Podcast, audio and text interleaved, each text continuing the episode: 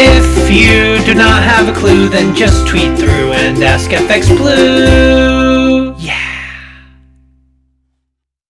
Hello, it's Thursday the 6th. I'm FX Blue, and this is the market brief. Uh, so, the MPC is almost certain to leave rates uh, and QE unchanged today. Uh, keeping in line with other G7 nations, they'll want to see a solid foundation to the recovery before they start to taper the QE bond purchases. Um, and the recovery is building a good base. Uh, we're well on the way with Boris's roadmap to recovery.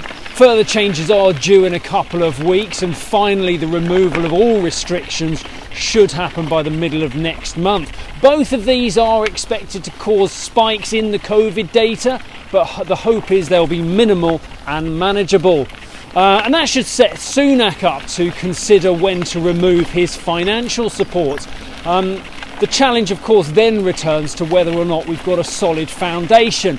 Uh, if the foundations aren't there when furlough is withdrawn, then the economic effects, and particularly uh, the expected spike in unemployment, could force the Bank of England to introduce negative interest rates. And who said economics and politics weren't interlinked?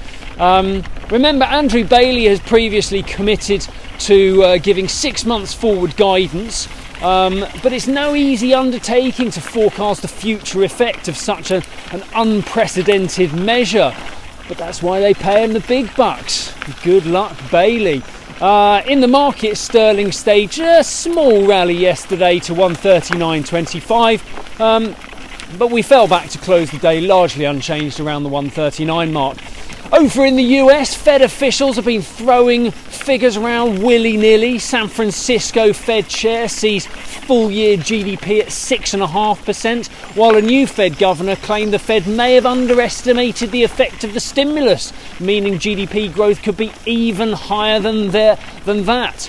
Um, and their 4.5% un- unemployment forecasts could also be beaten.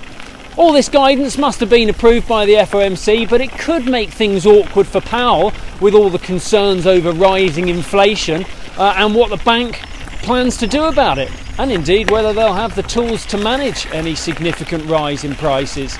Uh, but for now, consumers are free to spend as retail reopens, and all this continued demand means that non farm payrolls tomorrow could get a bit fruity, with a genuine chance of touching a million new jobs.